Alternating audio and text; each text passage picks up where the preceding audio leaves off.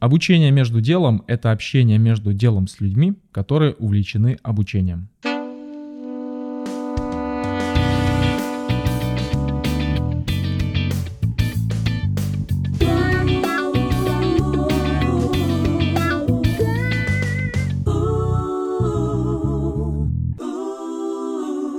Всем привет! Меня зовут Саша, я технический директор LabMedia и вместе с образованием постоянной погоне за технологическим прогрессом. Привет, я Маша, и я гуманитарий в IT и смотрю на процесс обучения как на завораживающее смешение новых технологий, искусства и психологии, границ которому нет, как и у человеческого воображения.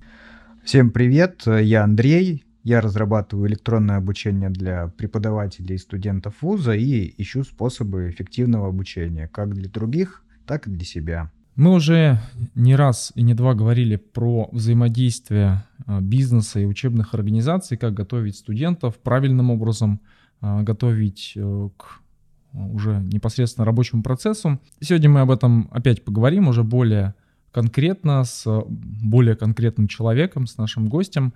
А как, насчет того, какие есть, в принципе, да, инструменты взаимодействия учебных организаций с бизнесом, какова роль студента, преподавателя, э, руководства в учебном заведении, э, в бизнесе, кто должен представлять интересы. Ну и, может быть, даже придем к тому, что поговорим об изменениях современной парадигмы образования что меняется в отличие от того, что было год назад, 10 лет назад, 20 лет назад. И самое интересное, что будет дальше, что будет, э, ну, давайте так, в нынешнем году. Да, в гостях у нас сегодня Дмитрий Коваленко, директор проектов Сберуниверситета. университета. А с 2003 по 2021 годы он работал в Национальном исследовательском университете МИЭД и являлся проректором по международной деятельности и работе с молодежью. А, Дмитрий, расскажите вашу историю, как вы пришли к этому, почему вообще решили этим заниматься и какими такими проектами вы сейчас а, руководите в Сберуниверситете. Да, коллеги, добрый день. Приятно вас э, всех слышать. Э, здравствуйте, наши дорогие слушатели. На самом деле в Московском институте электронной техники, который затем стал Национальным исследовательским университетом, я э, провел почти 20 лет, эм, развивался и рос профессионально в своей альма-матер, которую закончил по первому образованию. И последние 7 лет был действительно проректором, курируя достаточно широкий фронт работы начиная от профориентации до вузовской подготовки и работы со школами, и приемной кампании, и заканчивая работой с выпускниками. Э, достаточно много было интересных задач, э, но в какой-то момент э, вот принял приглашение Сберуниверситета. Это корпоративный университет Сбербанка, который является по своему статусу учреждением доп. образования и в основном реализует, конечно, программы бизнес-обучения. Э, принял приглашение э, координировать фронт взаимодействия с вузами, э, с молодежью, разнообразные программы, которые у нас есть, направлены на обучение и преподавателей вузов, и управленческих команд, и непосредственно молодежи. И мы, как часть Сбера, активно участвуем в самых разных проектах, которые наш работодатель выстраивает с учебными заведениями. Вот, направлений много. Я думаю, что мы о части из них сегодня поговорим. Такой сразу вопрос, а кто больше заинтересован в таком взаимодействии? Учебная организация? Ну, я думаю, что можно сейчас не привязываться к Сберу, можно взять ваш предыдущий опыт, богатый, а, либо э, бизнес, тем, кому нужны кадры и те, кто подбирает э, себе достойных кандидатов. Ну, конечно, это вопрос э, очень сложный, непростой, и где-то даже его можно фигурально сравнить с дилеммой курицы и яйцо. Вот кажется, что ситуация постоянно меняется. Есть какие-то отрезки э, времени, когда вузы становятся в этом больше заинтересованы, есть какие-то моменты времени, когда в этом больше заинтересованы работодатели.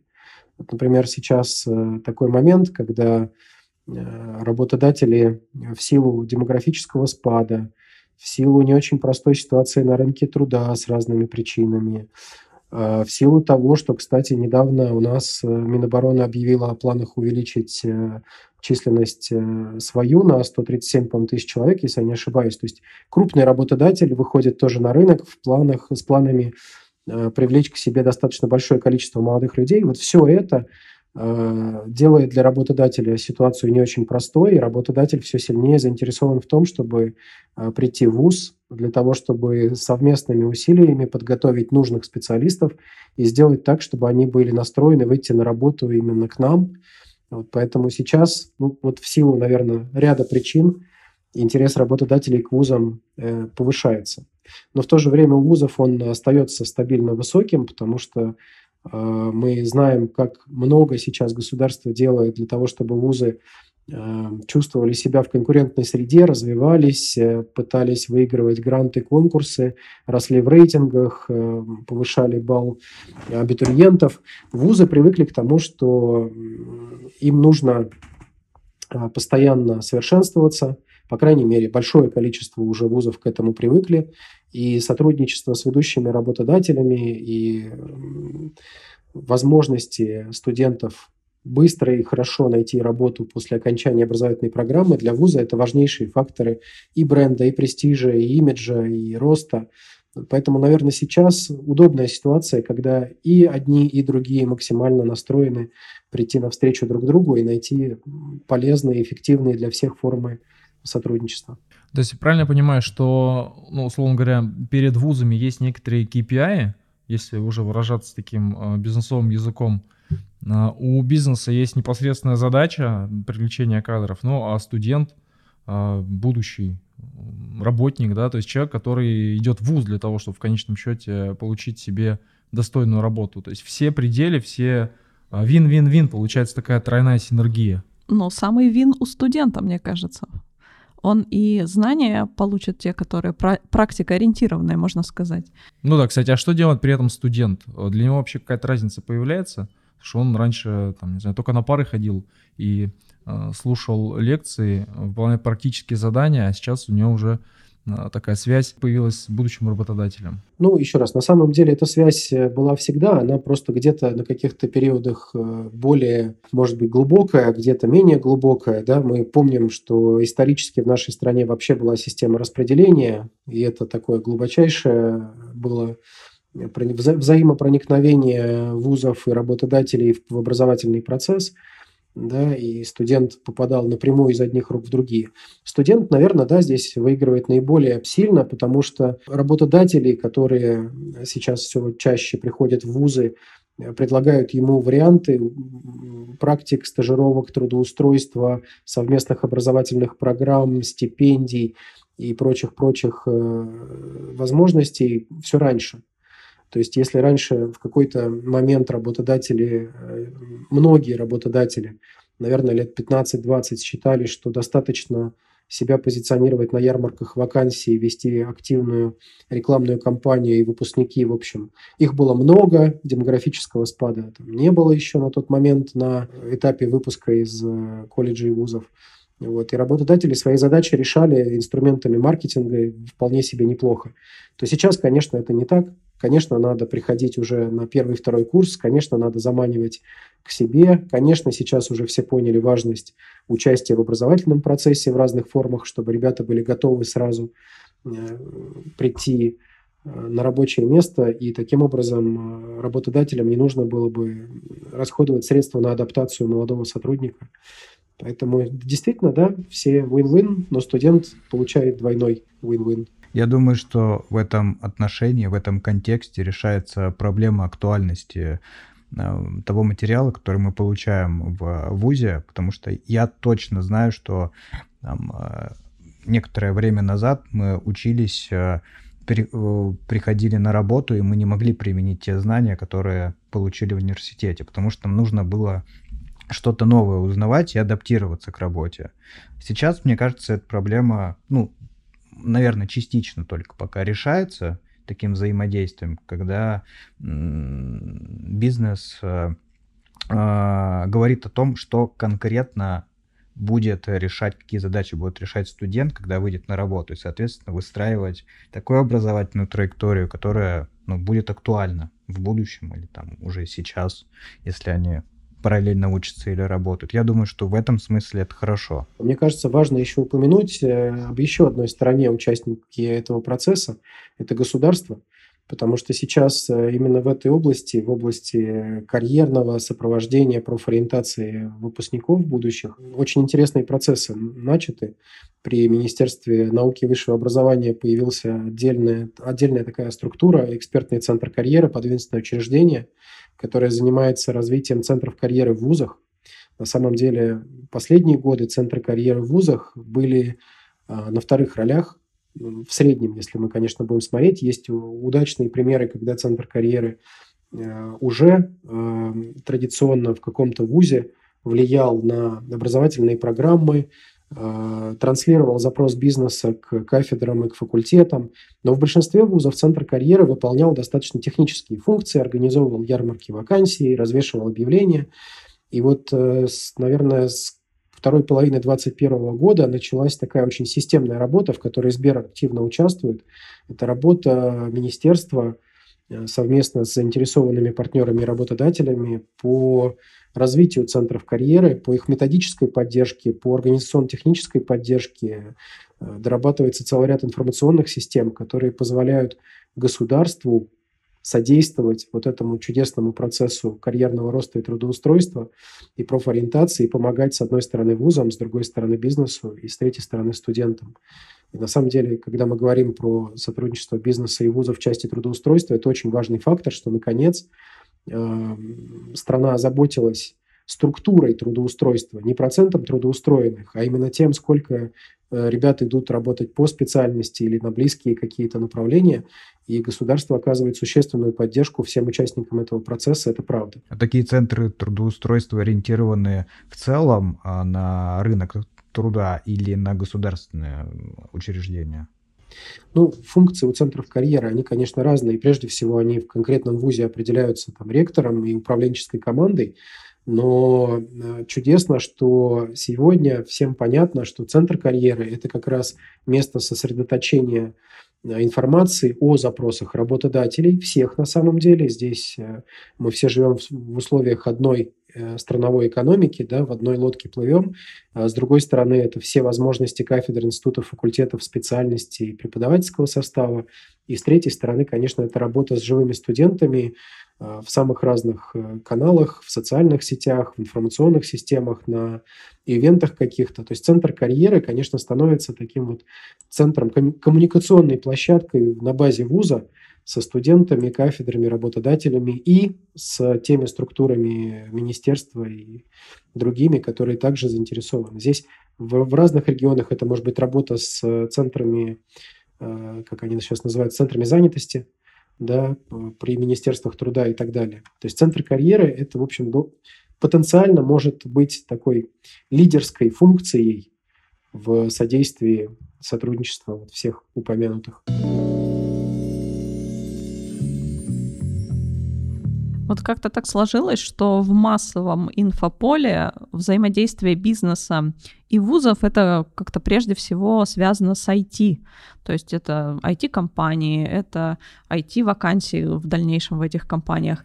Даже а... школа 21, она направлена на то, чтобы вот Сберовская развивать айтишников из не айтишников. Вот мы говорим только об IT-компаниях или спектр, спектр компаний больше? То есть какие вузы э, взаимодействуют, какие профили вузов, и, соответственно, какой-то профиль бизнеса, может быть, охарактеризуете, кто идет в эту историю? Ну, на самом деле, мне кажется, что ответ отчасти скрыт в первой части вашего вопроса, потому что рынок IT-специалистов, он максимально на данный момент конкурентный и открытый по сравнению со многими другими отраслями. Ну, например, мы знаем, что врачей в стране готовится очень много, но, как правило, в силу их специфики это часто целевой набор, это понятные совершенно работодатели, и они Э, конкурируют не в открытом инфополе, а в конкретных вузах там и так далее. Мы знаем огромное количество профильных вузов э, железнодорожных, которые готовят э,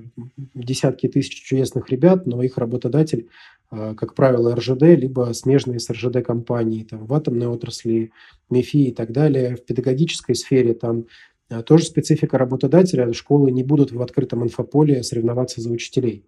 А в сфере IT действительно мы видим, все ежедневно пользуемся услугами крупных IT-компаний, которые на слуху, которые конкурируют между собой открыто за пользователей, за клиентов и за сотрудников в том числе.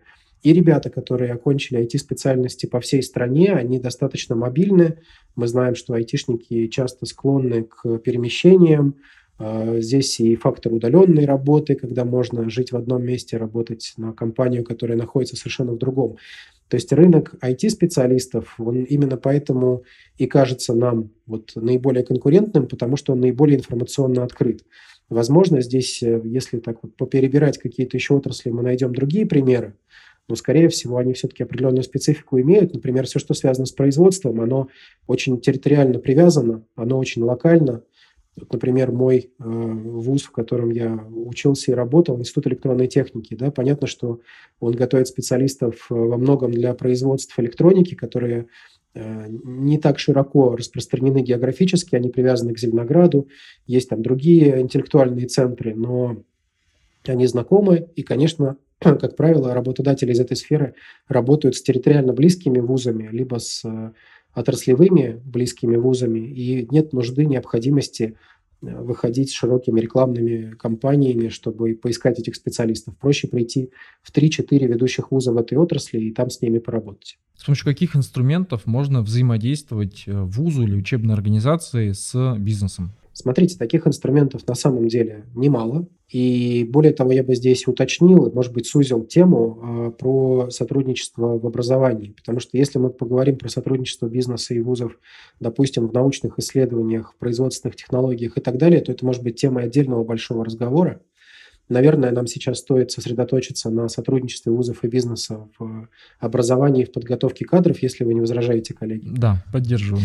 Изначально широко была распространена в нашей стране практика базовых кафедр по разным причинам, но эта форма, которая была принята в нашей стране там, еще лет 30-40 назад, она была успешна э, и работала в основном э, в системе распределения. То есть ребята втягивались в среду конкретного работодателя, на завод, в компанию, приходили сразу проходить там и практику, и что-то делать, и все это получало некую институционализированную форму базовой кафедры, у которой был заведующий, было штатное расписание, были сотрудники, была определенная инфраструктура на предприятии и так далее, и так далее.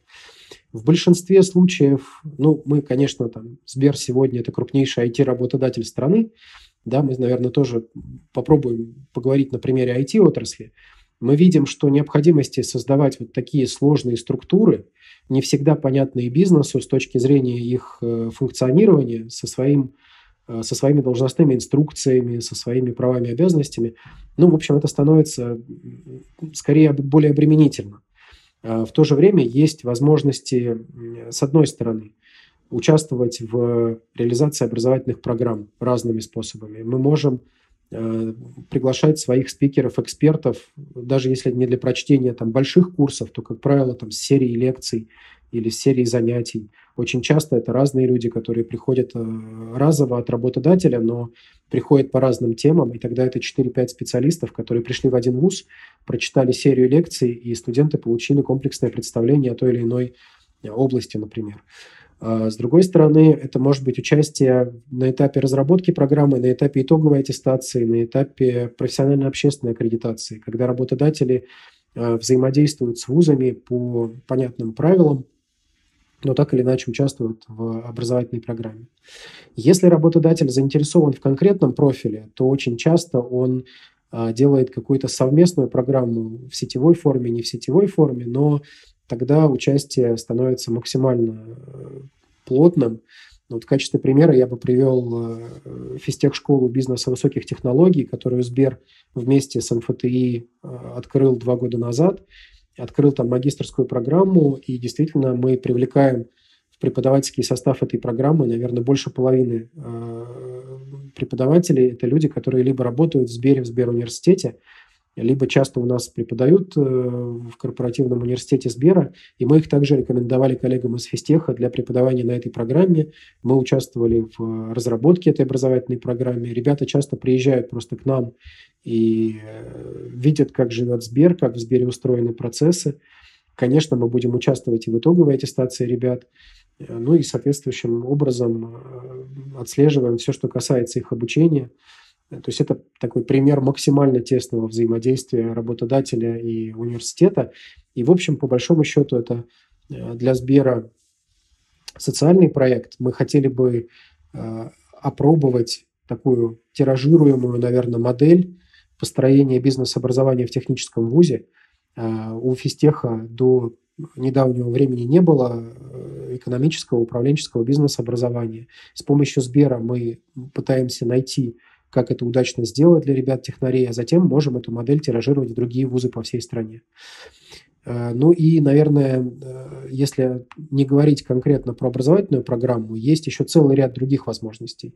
Есть у, у всех крупных работодателей, наверное, у Яндекса, у ВК, у нас и у многих других открытые проекты для всех желающих студентов. Проекты, когда мы делимся какими-то электронными курсами, мы делимся Э, в разной форме своей экспертизы, и любой студент страны может э, зайти на наши ресурсы, пройти какие-то электронные курсы и таким образом свою экспертизу э, в той или иной области прокачать. Ну и отдельные работодатели, здесь уже не все, но кейс Сбера тоже можем привести, передают свою экспертизу в вузы через обучение преподавателей. Например, Сбер проводит ежегодную летнюю школу по разным направлениям, Э, много направлений айтишных, и плюс э, цифровые финансы, и плюс устойчивое развитие ESG. Вот э, в 2022 году мы обучали 1200 преподавателей вузов со всей страны.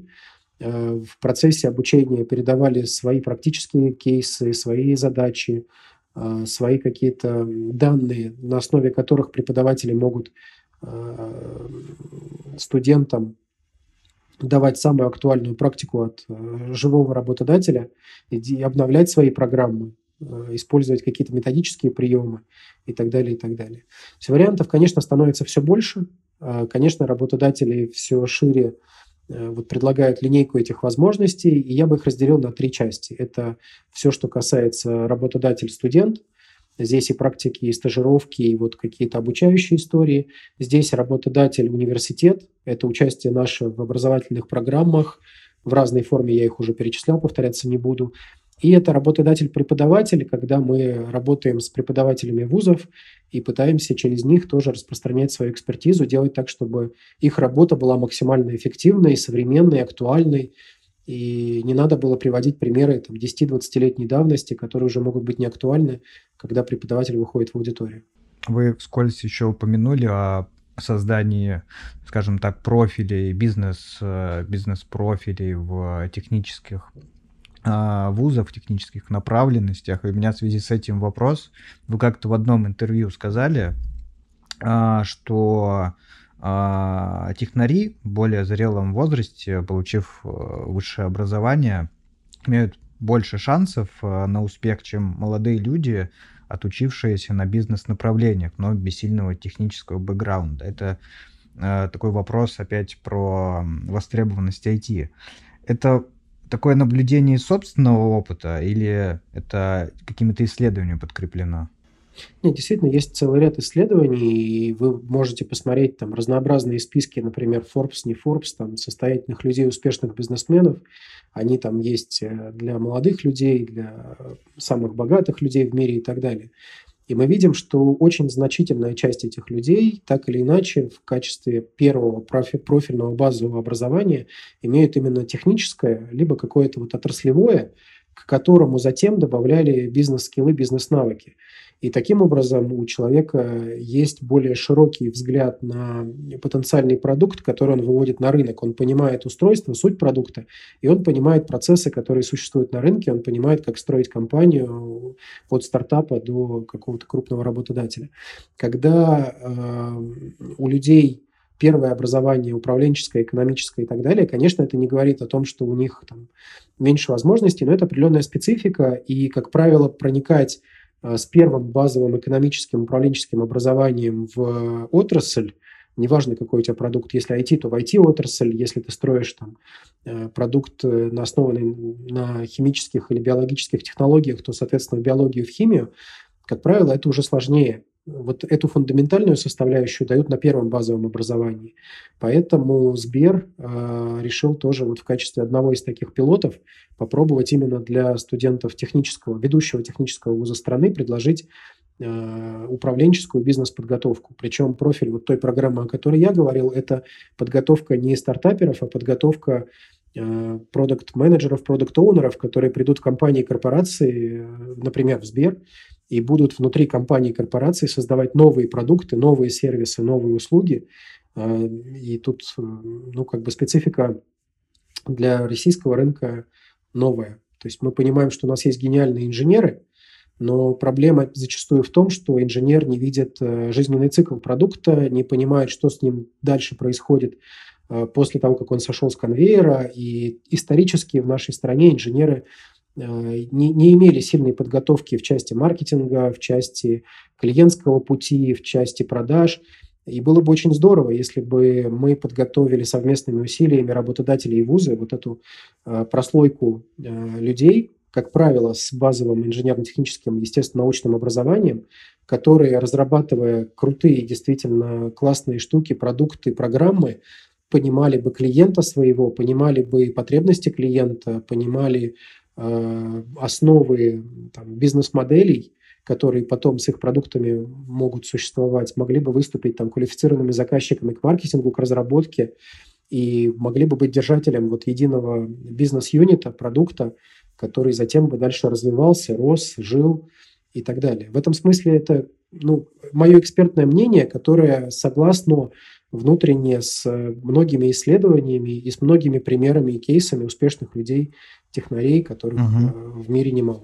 Ну, в этом смысле вы выращиваете руководителей, которые в деталях понимают, чем занимается, грубо говоря, там каждый специалист, э, ну, рядовой специалист, я не знаю, как это правильно будет сказать ну, на каком-то базовом уровне. Это круто. Прослеживаю некоторую закономерность, что э, взаимодействие как раз вот это общее синергия, если так можно сказать, а, бизнеса и вузов а, часто приводит к появлению а, новой специальности, наверное, даже в вузе. Мы понимаем, что есть потребность в каких-то направлениях деятельности, которые еще не были закрыты точечно, и к этому приходит. У нас тут в ЕГПУ, Ярославский государственный педагогический университет, тоже возник образовательный инжиниринг в связи с этим же. А, вот, поэтому... Да, на котором мы, кстати говоря, тоже, мы как компания LabMedia приняли участие в подготовке образовательной программы, а, участвуем в качестве преподавателей. То есть, по сути, это такой наш микроопыт а, взаимодействия с вузом с целью подготовки специалистов под наш профиль с всеми возможностями и педагогическими, и технологическими, и образовательными вуза. Да, но вот тут я как раз подхожу к такому очень тонкому моменту, чем больше одна система проникает в другую, конкретно здесь, да, мы говорим про проникновение бизнеса в вузы и наоборот взаимовлияние, тем больше вероятность, а, что у этого процесса появятся некоторые, ну, назовем их хейтеры, идейные противники. А, встречались ли вам такие, есть ли в вашей деятельности идейные противники, кто против контакта бизнеса с вузами и, или против каких-то точечных э, влияний, например, одного на другое? Ну, вы знаете, мне кажется, что э, на уровне ну, скажем, управленческих команд таких хейтеров быть не может, и все видят э, выгоды от такого сотрудничества.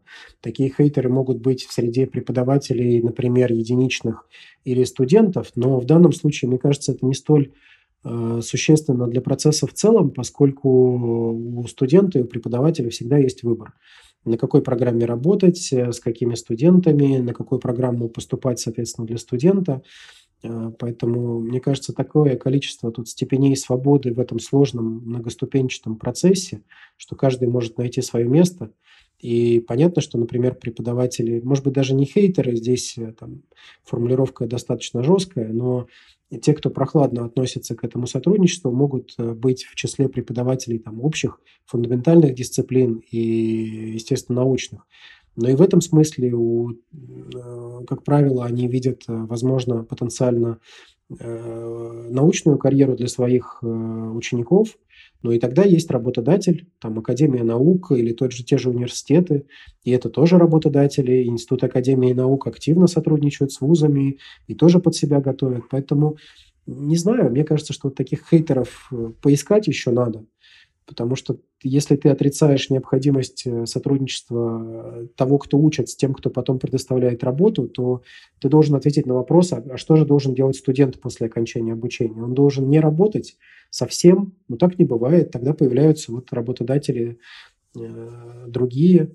Ну, не знаю, тут это как в играх таких бесконечных, когда ты значит, закончив, допустим, бакалавриат, у тебя есть возможность поступить дальше там в аспирантуру, ой, не в аспирантуру, а куда там, а, магистратуру, да, там потом в аспирантуру, потом пойти еще дальше, еще дальше, еще дальше. Ну, то есть такой бесконечный процесс обучения э, без прикладных каких-то историй. Это, этому тоже э, имеет место быть, но я думаю, что это отдельная история. Я бы немножечко откатился чуть-чуть назад, когда вы говорили о а, ну, как я это слышу, да, важности хардов, важности глубины обучения со стороны вуза и, как мне кажется, а, внедрение вот такого масла, да, или какие-то обволакивающие свойства со стороны бизнеса, когда мы встраиваем а, человека с фундаментом в наш бизнес-процесс или в технологический процесс. В этом смысле можно ли сделать такое утверждение, что роль бизнеса или роль организации, которые участвуют в, в обучении студентов, в том числе и с помощью других форм, а, это развитие софт-скиллов, развитие а, надпрофессиональных навыков. А, ну, естественно, что там продуктовые особенности — это тоже важный момент. Но вот в вузах, давайте так, по крайней мере, в, в, в тех вузах, о которых известно мне, этому практически не учат. А, и об этом, кстати, говорил не так давно на конференции Сберовской а, Герман Оскарович, и он уже не первый год об этом говорит, о важности да, уделять внимание развитию софт-скиллов у студентов. Ну, э, смотрите, действительно никто, кроме, наверное, высшего учебного заведения, не даст э, студенту глубокую фундаментальную э, подготовку в той или иной области и кругозор по разным причинам, просто они не только потому, что это определенная ступень образования, но и потому, что времени на эту ступень студент тратит очень много, у него не будет потом в жизни столько времени, наверное, да, сколько на первом, втором, третьем курсе в ВУЗе, для того, чтобы впитать в себя вот эти фундаментальные какие-то вещи. В этом смысле роль ВУЗа неоспорима. А, роль формирования хардов и софтов с участием работодателя, она здесь может обсуждаться. Дело в том, что все-таки, э, когда мы говорим про работу ту или иную, харды, безусловно, не менее важны, чем софты. Более того, целый ряд исследований показывает, что на стартовых этапах карьеры харды намного важнее на самом деле. И софты становятся более важны по мере карьерного роста. Но когда ты приходишь на стартовую вакансию, сразу после вуза, там, программистом или кем-то еще, конечно, с тебя ждут прежде всего харды. Ты идешь и выполняешь ту функцию, которой ты обучался. И уже с ростом э, по карьерной лестнице там все важнее и важнее становятся софты. Поэтому работодатели, конечно, прежде всего участвуют в формировании хардов профессиональных. И мы даем свои кейсы профессиональные. Если Сбер в качестве базового бизнеса имеет банковский и финансовый, то, соответственно, банковские и финансовые кейсы. Если мы еще дополнительно крупнейший IT-работодатель, IT-кейсы. И это все не про софты. Это все про харды, которые, тем не менее, базируются на фундаменте первых э, курсов, которые дает ВУЗ сам. Вопрос формирования софтов, он э, обсуждаем. Пока модели единой точно нету, Конечно, нам бы, работодателям, хотелось, чтобы в вузах этому уделяли внимание. Мы готовы здесь тоже определенной экспертизой делиться и помогать формированию тех или иных качеств у студентов. С другой стороны, а, и сами мы э, для своих сотрудников делаем очень много всего, чтобы развивать их э, навыки э, мягкие или надпрофессиональные, там их по-разному называют. Но вот где баланс в сотрудничестве нашим с вузами в части софтов – Тут пока вопрос дискуссионный. На самом деле, мое мнение такое, что софтам нужно начинать готовить со школьной скамьи. То есть невозможно никогда не уделять этому внимания, а потом прийти и резко начать быть, например, там командным игроком или хорошо говорить или что-то еще. Это как раз будущая такая зона для взаимодействия уже бизнеса и школы, например. В том числе. Ну, на самом деле таких примеров уже тоже немало, и Сбер делает много чего для не только для вузов и для колледжей, но и для школ, и другие работодатели, и у ВК целый ряд проектов интересных, поэтому это уже тренд, и действительно мы, работодатели и бизнес, идем все младше и младше и пытаемся с более раннего возраста э, передавать какие-то свои принципиальные для нас вещи в будущем нашим сотрудникам. А если пойти еще дальше в будущее, вот мне видится вполне себе реальным ситуация, когда вузы перестают существовать, и вместо них, ну или наравне с ними существуют корпоративные вузы, которые принимают на обучение ну, таких же студентов, да, окончив, ну, окончивших школу, и готовят специалистов конкретно под себя, ну, давая просто базовый набор знаний, и в том числе нужный для там, Сбербанка, например. Вот корпоративный университет Сбербанка, но не в том виде, который, который он существует сейчас, а вот в более глобальном. Мне кажется, такое вполне возможно. Может быть, ну, даже существует. Есть несколько вариантов развития университета в будущем, но кажется, что все-таки университеты как сущность останутся, и одна из причин тому как раз необходимость э, развития вот этой фундаментальной составляющей для любого другого образования. И, честно, не верю и, по-моему, не встречал еще экспертных мнений, которые считали бы, что корпоративные университеты э, заменят э, вузы в части вот именно этой фундаментальной подготовки и э, целого ряда важнейших там вещей. С другой стороны, университеты действительно будут эволюционировать. Часть из них, возможно, станут максимально профильными и отраслевыми и более специализированными под конкретных работодателей. Это да. И вот, возможно, часть университетов станут такими более широкими площадками обмена знаниями, обмена технологиями э, в разных формах. То есть этот центр экспертизы, который э, работает и дистанционно, и онлайн, и очно, и так далее. И туда приходят разные категории стейкхолдеров, обучающиеся, работодатели, ученые-исследователи. И на площадке вуза там обмениваются э, важными, полезными для них вещами, информацией, знаниями и так далее. Вот это могут быть какие-то еще варианты, но честно, в то, что вузы перестанут существовать или корпоративные университеты их заменят, не верю, таких кейсов пока нету и думаю, что вряд ли они появятся.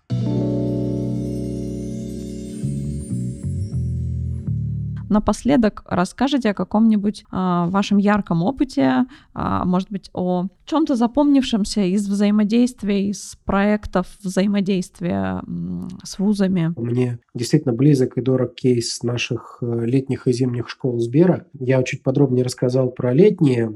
Э, Еще отдельным дополнением к летним школам идут э, зимние школы для преподавателей вузов. Это бонус для тех, кто успешно отучился у нас летом и стартует такая очередная зимняя школа у нас 30 января. На ней мы будем э, рассказывать э, преподавателям вузов уже о той экспертизе, которая у нас есть в образовании.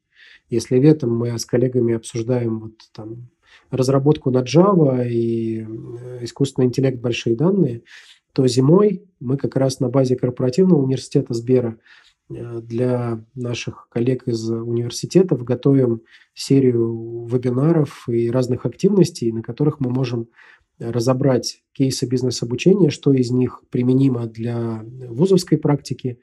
Э, мы будем говорить про гибридное обучение, форматы разнообразные проектного обучения, про повышение вовлеченности обучающихся в учебный процесс, про современные тренды в образовании и в технологиях – и про целый ряд других вещей. Вот этот кейс, он заметен. Мне кажется, что ни один работодатель не работает в таком объеме с преподавателями вузов, не учит там больше тысячи человек на программе повышения квалификации. При этом в 2022 году у нас был конкурс почти 5 человек на место. И в 23-м мы собираемся летнюю школу расширять и по количеству тематических треков, и по количеству слушателей. А когда следующая зимняя школа? Вот зимняя школа стартует, как я сказал, 30 января, но участвуют в ней только те, кто успешно окончил летнюю. Поэтому мы приглашаем угу.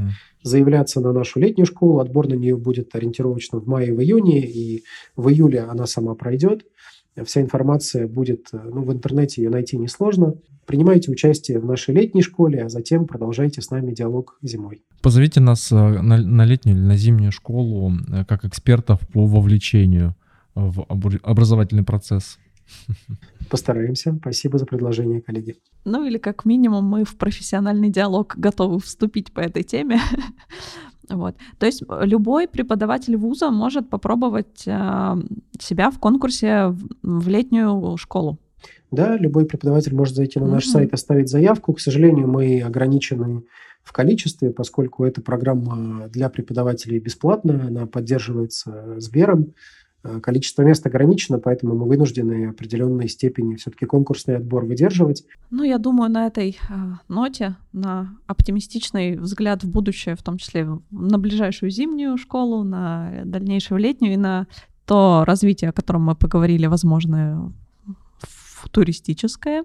Вот. Думаю, на этом уже мы можем заканчивать. Спасибо вам огромное, Дмитрий, что поделились с нами информацией, классными кейсами. Я думаю, нашим слушателям тоже будет интересно послушать и потом загуглить, почитать побольше. Да, спасибо большое, Дмитрий.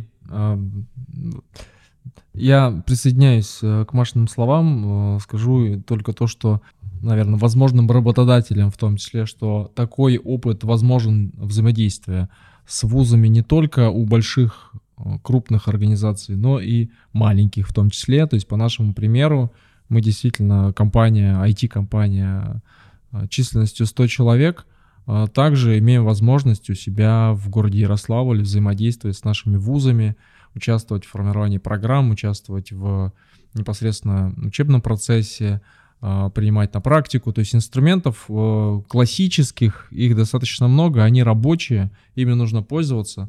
Вот, и это действительно возможность, с одной стороны, найти себе самородка, или нескольких даже, а с другой стороны, подготовить их, плавно подготовить в этот, э, за этот процесс к вступлению уже в рабочий процесс. Поэтому здесь а, такие кейсы, которые приводил Дмитрий, они больше, наверное, связаны с Э, большими организациями, э, но есть и, и поменьше. Спасибо большое, Дмитрий. Спасибо, коллеги. Спасибо. Да, спасибо, до свидания.